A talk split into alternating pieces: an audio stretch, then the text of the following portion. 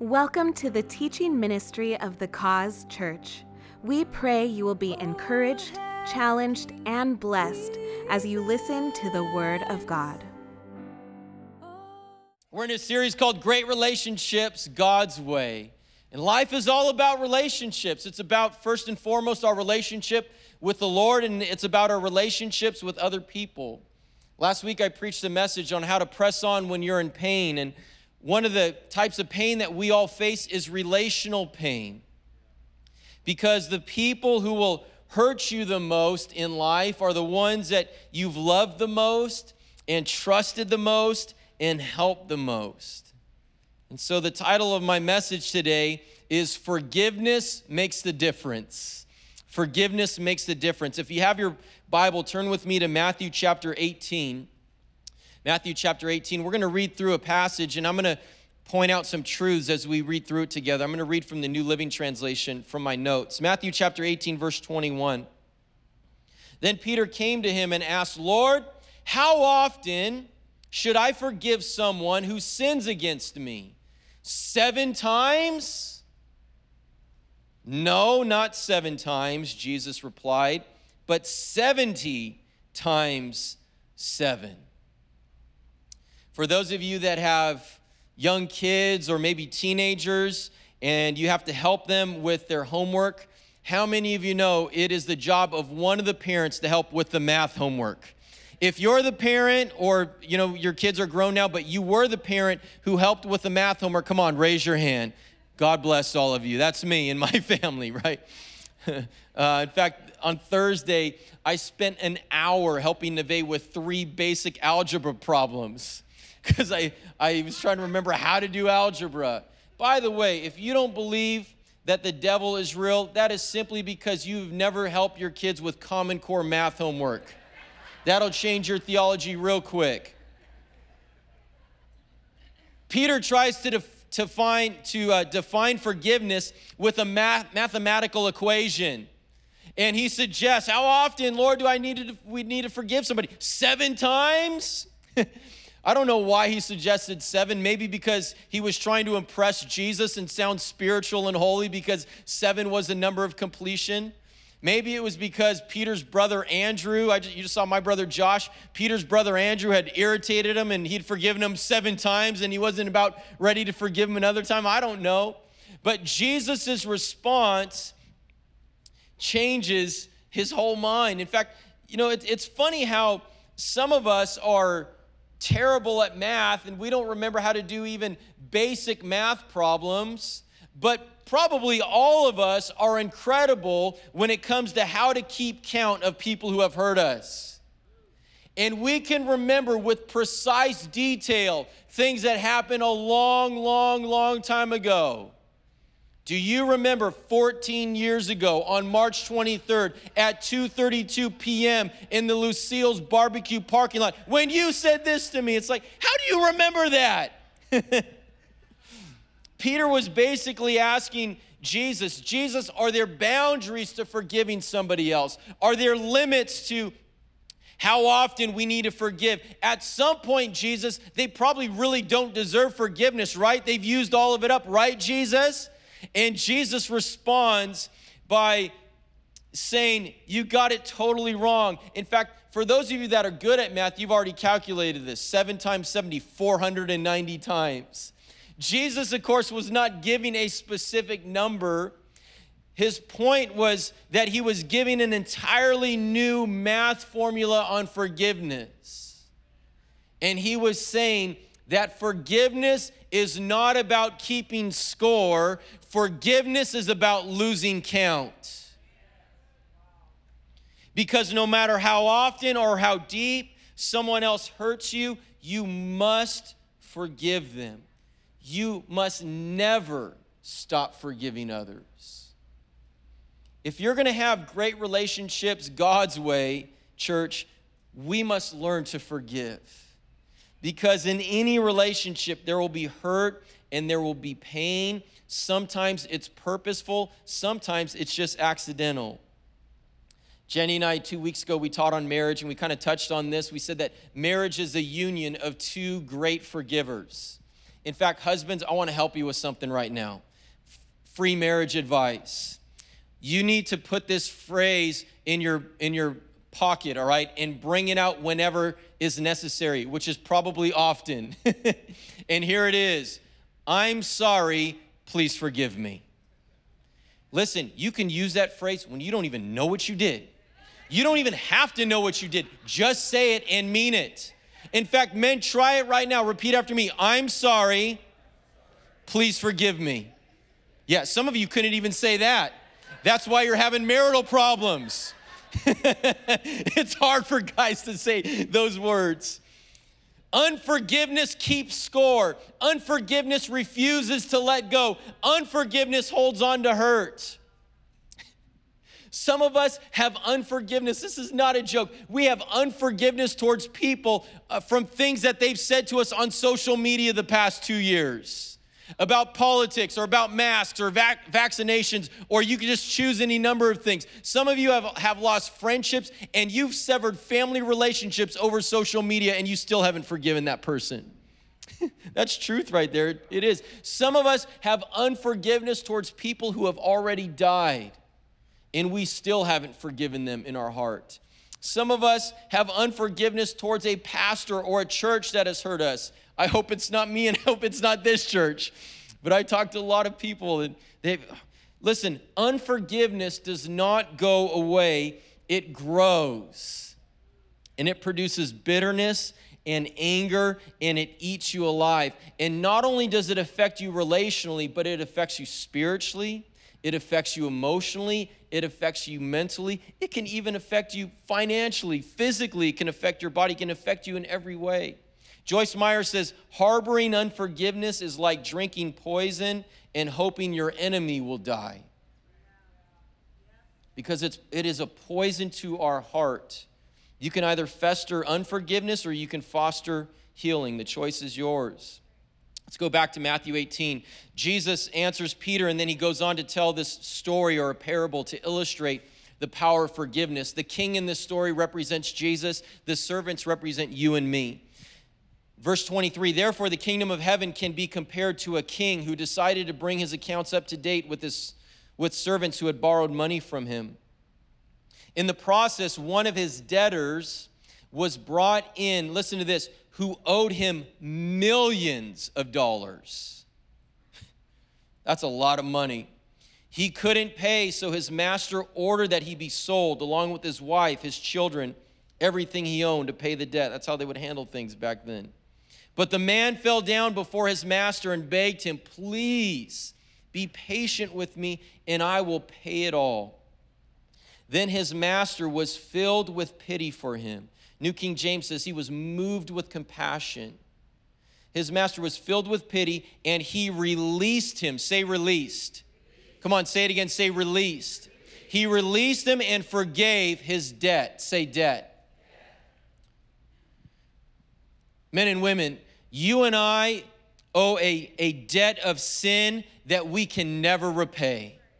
This is what Jesus is talking about right here. There is a debt of sin that every single person on this planet, including myself, including you, we could never ever repay it. You can't be a good enough person. You can't come to church enough. You can't serve enough. You can't give enough in tithes and offerings. No matter what you do, you can never repay it. There is only one way that this debt of sin could be repaid. And it was with the precious, holy, sinless, perfect blood of Jesus Christ, the Lamb of God, the Son of God, who's taken away the sin of the whole world. Ephesians chapter 1 says, For you know that God paid a ransom to save you. He paid a price to save you from the empty life you inherited from your ancestors. And it was not paid with mere gold or silver, which lose their value. It was the precious blood of Christ the sinless, spotless Lamb of God. Ephesians 1 7 says, He, referring to God, is so rich in kindness and grace that He purchased our freedom with the blood of His Son and forgave our sins. Listen, tell the person next to you, say, Forgiveness makes a difference. Come on, tell somebody. Tell them forgiveness makes a difference. Jesus paid it all. All to him I owe. Sin had left a crimson stain, but he washed it white as snow. Forgiveness makes a difference.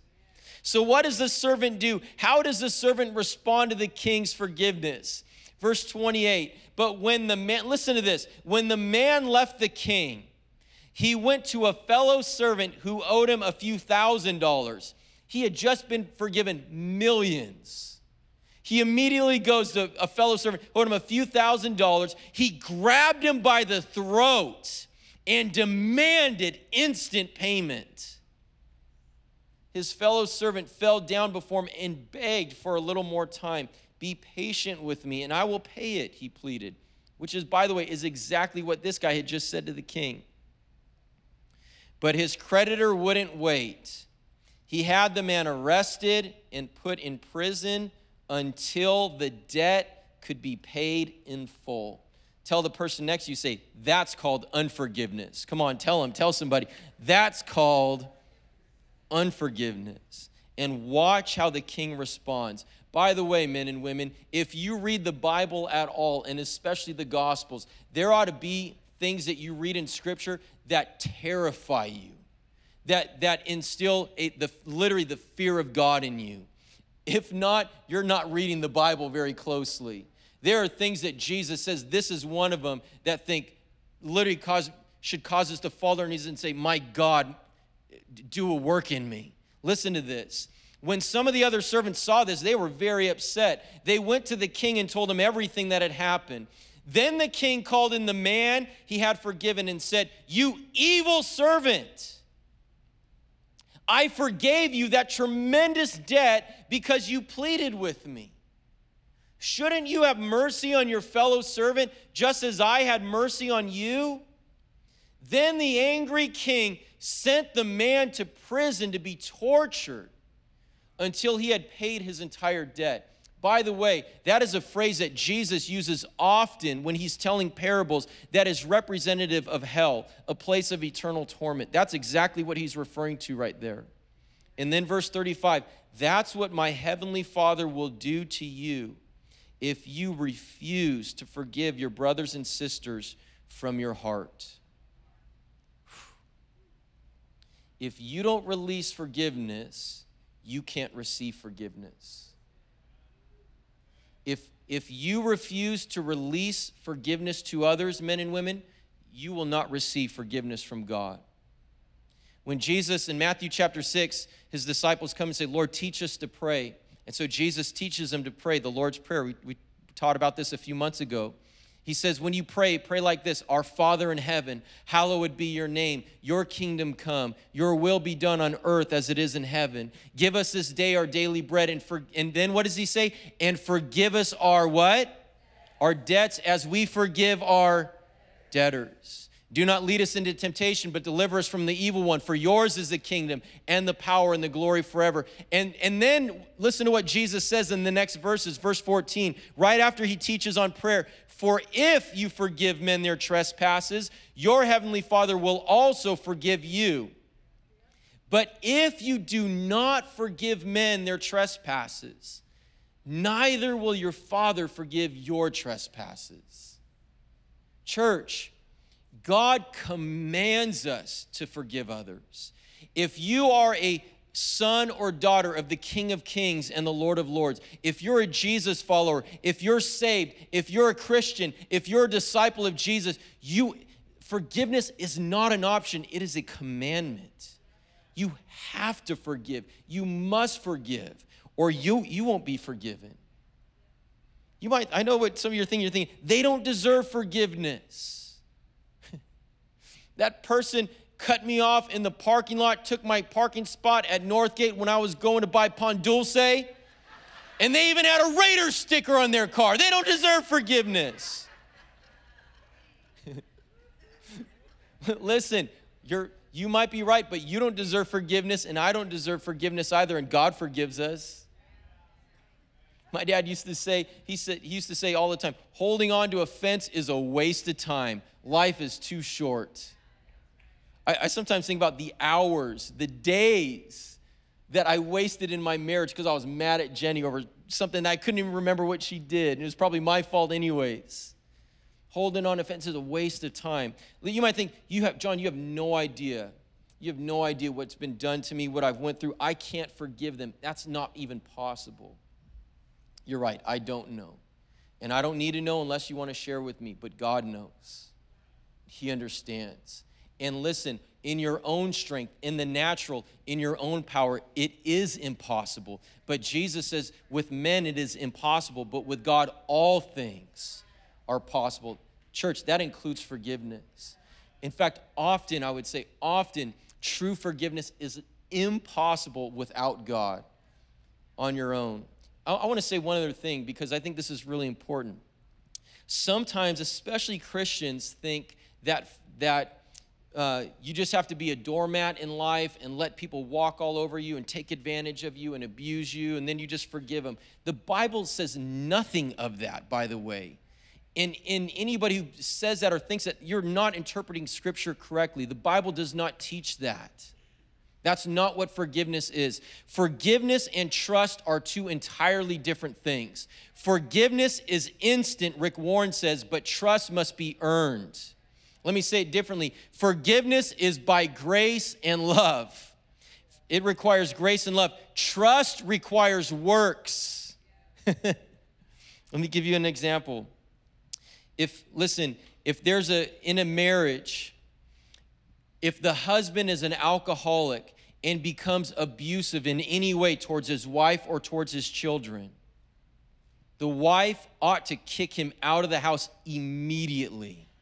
He might come back a, a, couple hours later, a couple days later, a couple weeks later. He might be in tears. He might sincerely apologize. He might ask for forgiveness. The wife ought to forgive him immediately. When he asks, she ought to forgive him immediately. But she doesn't have to trust him. She shouldn't let him back in the house and say, You're not coming back in this house until you go and get some help. This is, this is not acceptable. You ought not to stay in an abusive relationship like that. So, Listen, forgiveness and trust are two different things. I want to talk to you. I want to give you six steps quickly on how to forgive others. Six steps on how to forgive others. Number one is this remember how much God has forgiven you. We just talked about that. You just remember how much you've been forgiven. Your millions of dollars of debt have been paid by Jesus. Micah 7:19 says that God takes our sins and throws them to the depths of the ocean. Number 2 is this, recognize no one is perfect. Recognize no one is perfect, including you. All of us are imperfect. Romans 3:23 says, "Everyone has sinned. We all fall short of God's glorious standard." Recognize no one is perfect. Number 3 is relinquish your right to get even. Relinquish your right to get even. This is hard, especially for certain personalities like myself because if somebody punches you, you're going to knock them out. You're going to you're going to punch them harder. But listen, if you're going to forgive somebody, you have to relinquish your right to get even.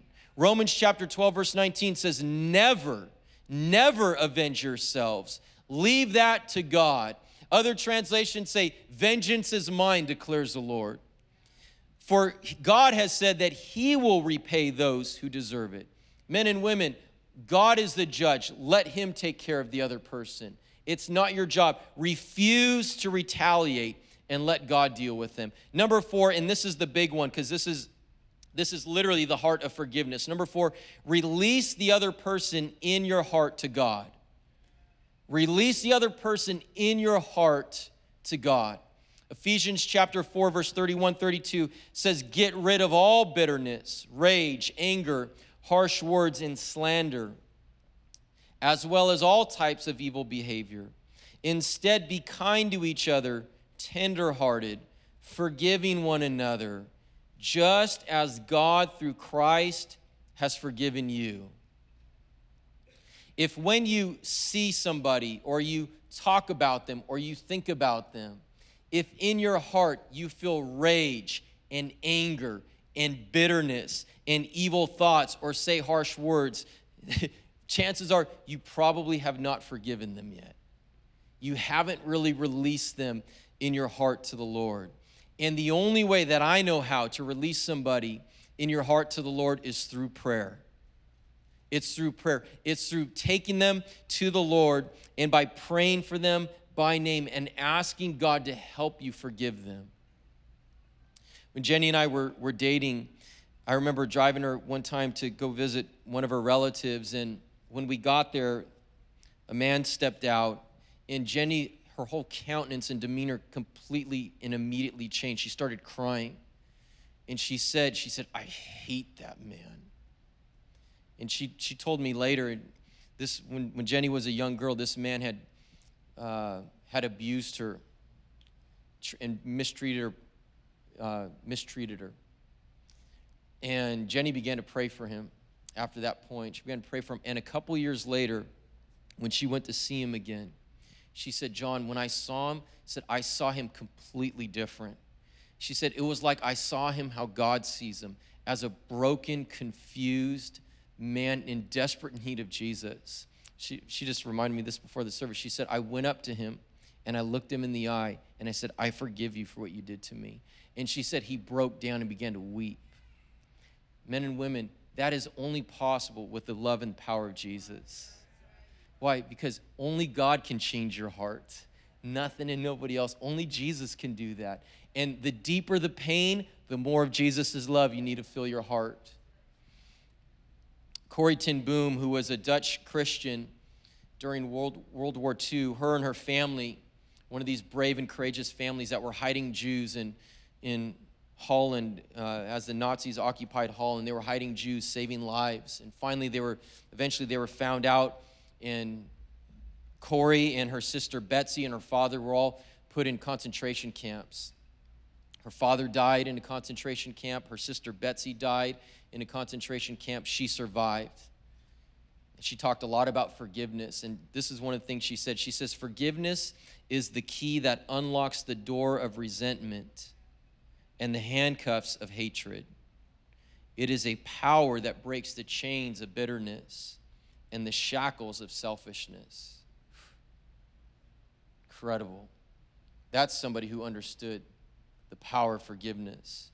The fourth step, if, or I'm sorry, the fifth step, if you're going to forgive someone who's hurt you, number five is respond to evil with good. Respond to evil with good. You can't do that on your own. You need Jesus to help you. Romans 12, 21, do not be overcome by evil, but overcome evil with good. You think, oh, what, what does that mean? If in your heart you can bless them and say, God, I, I sincerely pray that you would bless them. Jesus, bless them. Lord, I want, I want you to do good things in their life. I want them to know you. I want them to go to heaven. Then you've repaid evil with good. Number six is this. Here's the last point. Number six, refocus, refocus on God's plan for your life. Refocus on God's plan for your life. As long as you focus on the hurt and the pain and the trauma and the unforgiveness and the offense and the offender, as long as you focus on those things, those things will control you. Because whatever you focus on in your life, it is magnified and intensified. Stop focusing on the offender and the offense and start focusing on the healer. Fix your eyes on Jesus, the author and the perfecter and the finisher of your faith. Focus on God's love and His forgiveness and His mercy and His grace and His kindness in your life, men and women. Focus on the fact that He has a good plan for you, that no person can thwart or stop. For I know the plans I have for you, says the Lord plans to prosper you and not to harm you, plans to give you a hope and a future. Focus on God's plan for your life. Joseph in the book of Genesis, you can read about it.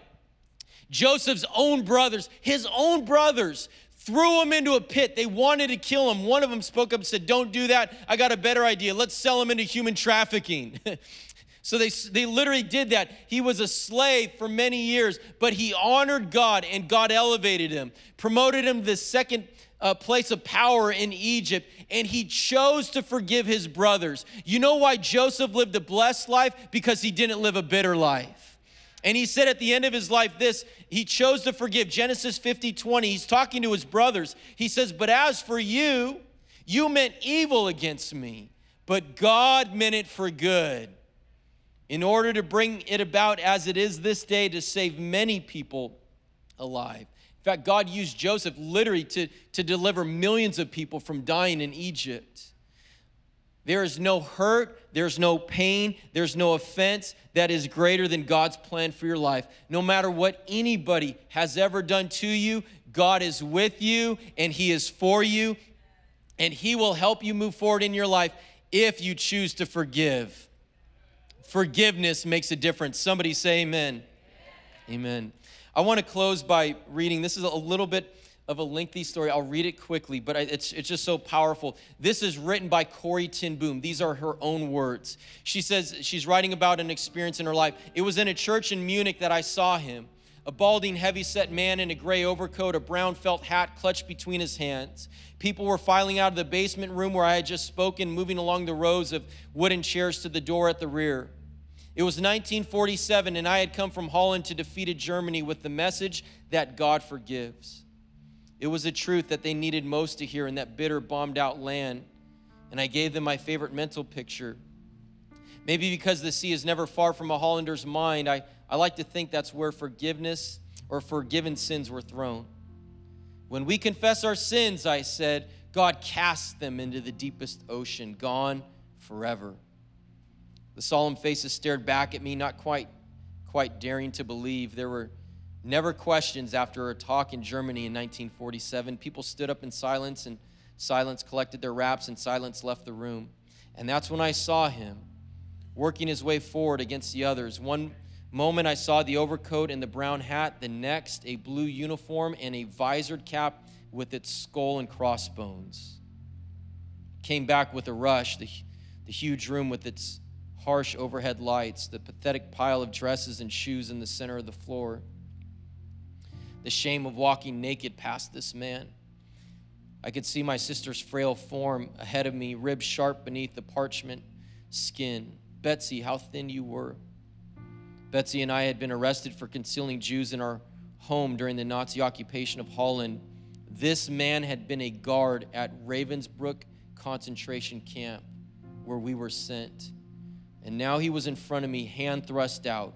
A fine message, Fraulein, which is German for miss.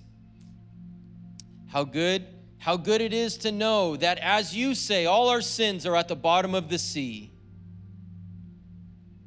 And I, who had spoken so glibly of forgiveness, fumbled in my pocketbook rather than take that hand. He would not remember me, of course. How could he remember one prisoner among the thousands of women? But I remembered him and the leather crop swinging from his belt it was the first time since my release that I had been face to face with one of my captors, and my blood seemed to freeze. You mentioned Ravensbrück in your talk, he was saying. I was a guard in there. No, he did not remember me.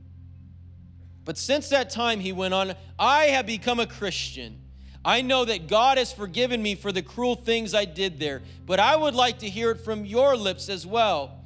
Frau Fraulein, again the hand came out. Will you forgive me?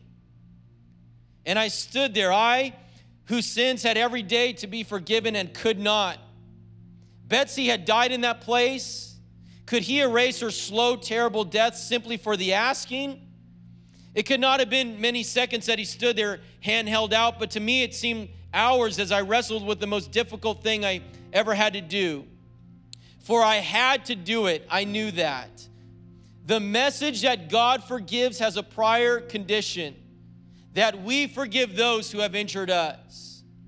If you do not forgive men their trespasses, Jesus says, neither will your Father in heaven forgive your trespasses. I knew it not only as a commandment of God, but as a daily experience. Since the end of the war, I had a home in Holland for victims of Nazi brutality. Those who were able to forgive their former enemies were able also to return to the outside world and rebuild their lives, no matter what the physical scars. Those who nursed their bitterness remained invalids.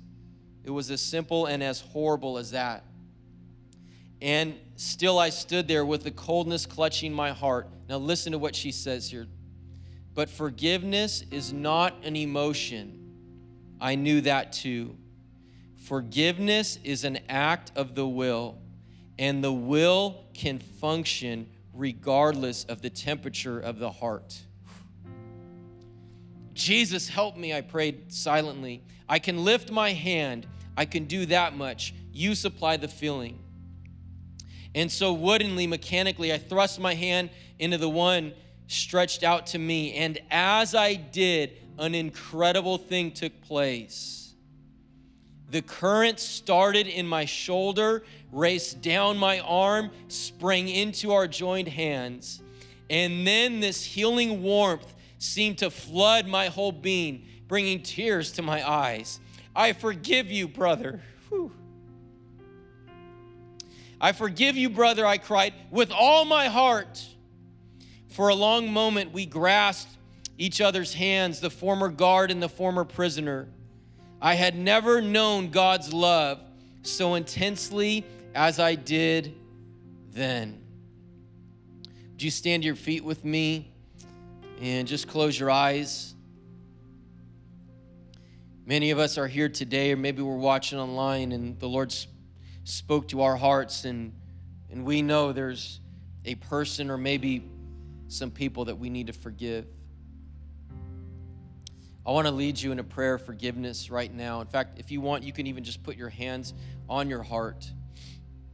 And if I want to invite you to all of you, all of us, to repeat after me a phrase at a time, a prayer of forgiveness. Just repeat after me Lord Jesus, thank you for loving me. Thank you for forgiving me of all my debts, all my sin. I confess my unforgiveness to you. I confess all of my sinful thoughts, feelings, words, and actions towards those who, whom I have not forgiven. And right now, I choose to forgive. I want you right now in your heart or out loud if you want to. You don't need to be loud, but I want you to say the names of those of that person or those people. Say it right now. Present them to the Lord right now. And repeat after me. Say, I release them in my heart to you. Break all the chains of bitterness and anger and hatred that I have towards them. And set me free to live the abundant life that you have for me, to walk in your peace, to walk in your joy. Heal me from the hurt they've caused, and fill my heart with your love towards them. I bless them right now in the name of Jesus. I choose to forgive them. Amen. Keep your eyes closed and just spend one more moment for the Lord.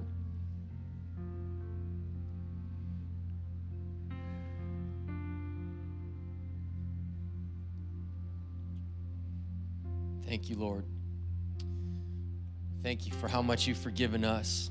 Help us to be men and women that forgive. Fill us with your love in Jesus' name. Can stay standing. You can open up your eyes if you want, but maybe you're here today and you're not in relationship with God. You've never made that decision before. it's, a, it's the best and most important decision you could ever make. I talked about it a little bit. God loves you so much. He, he loves you more than than I can describe, more than you can imagine. The, the greatest of human love does not even come close to comparing to how much He loves you. And that's why He sent His Son, the sinless Son of God, to take away the sin of the world, to go to the cross, to pay the price for your sin and my sin, to pay your debt your brokenness, your pain, your shame, your mistakes, your failures, your sin. Jesus took all of that on the cross. He defeated it at the cross. He defeated sin. He defeated death at the cross because three days later, he rose from the dead. And he offers abundant and eternal life. He said, I am the way, I am the truth, and I am the life. No one comes to the Father except through me.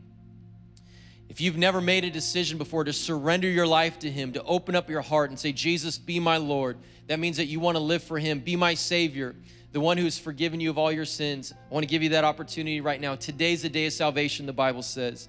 Maybe you're here watching online and you prayed a prayer, you've walked away from the Lord, you're backslidden, you need to come back to Him. Come back to Him. His arms are open. My dad used to always say that God isn't mad at you, but He is mad about you. And He's waiting for you to come back and to pour His love and His grace and His forgiveness and His mercy on you. I want to give you that opportunity right now. Men and women, you can close your eyes once more. If you're here today, say, John, I want to make that decision for the first time, or I want to come back to the Lord in relationship with Him. Wow. And men and women, heaven and hell are real places. And this affects not just the rest of your life, but your eternity because you were made to spend eternity with God in heaven, not eternally separated from Him in hell. On the count of three, say, John, I'm making that decision. I want to see you and agree with you. I won't embarrass you, but I want to lead you in a prayer of salvation and confession. If that's you, on the count of three, raise your hand. One, two, three. Hold your hand, hold it up high, hold it up high. Lots of hands going up. I see you. A whole family right here. Wow, all of you guys. That's awesome. I see you, friend. Open up your eyes and look at me. I want I want you to I want you to see me. I see you. I see you guys. One, two, three, four, five, six. Hold your hand up until I I see you. Somebody over there, seven in the back. Praise God. I see you back there. Anybody else? Wave at me if I haven't seen you. There's a hand. There's a hand somewhere in the back. Yeah, I see you right there. That's nine. Somebody over there, 10 people. Anybody else this morning? 11 in the back sitting down. Praise God. That's incredible. Listen, Romans chapter 10, verse 9 says that if you confess with your mouth that Jesus is Lord and you believe in your heart that God has raised him from the dead, you will be saved.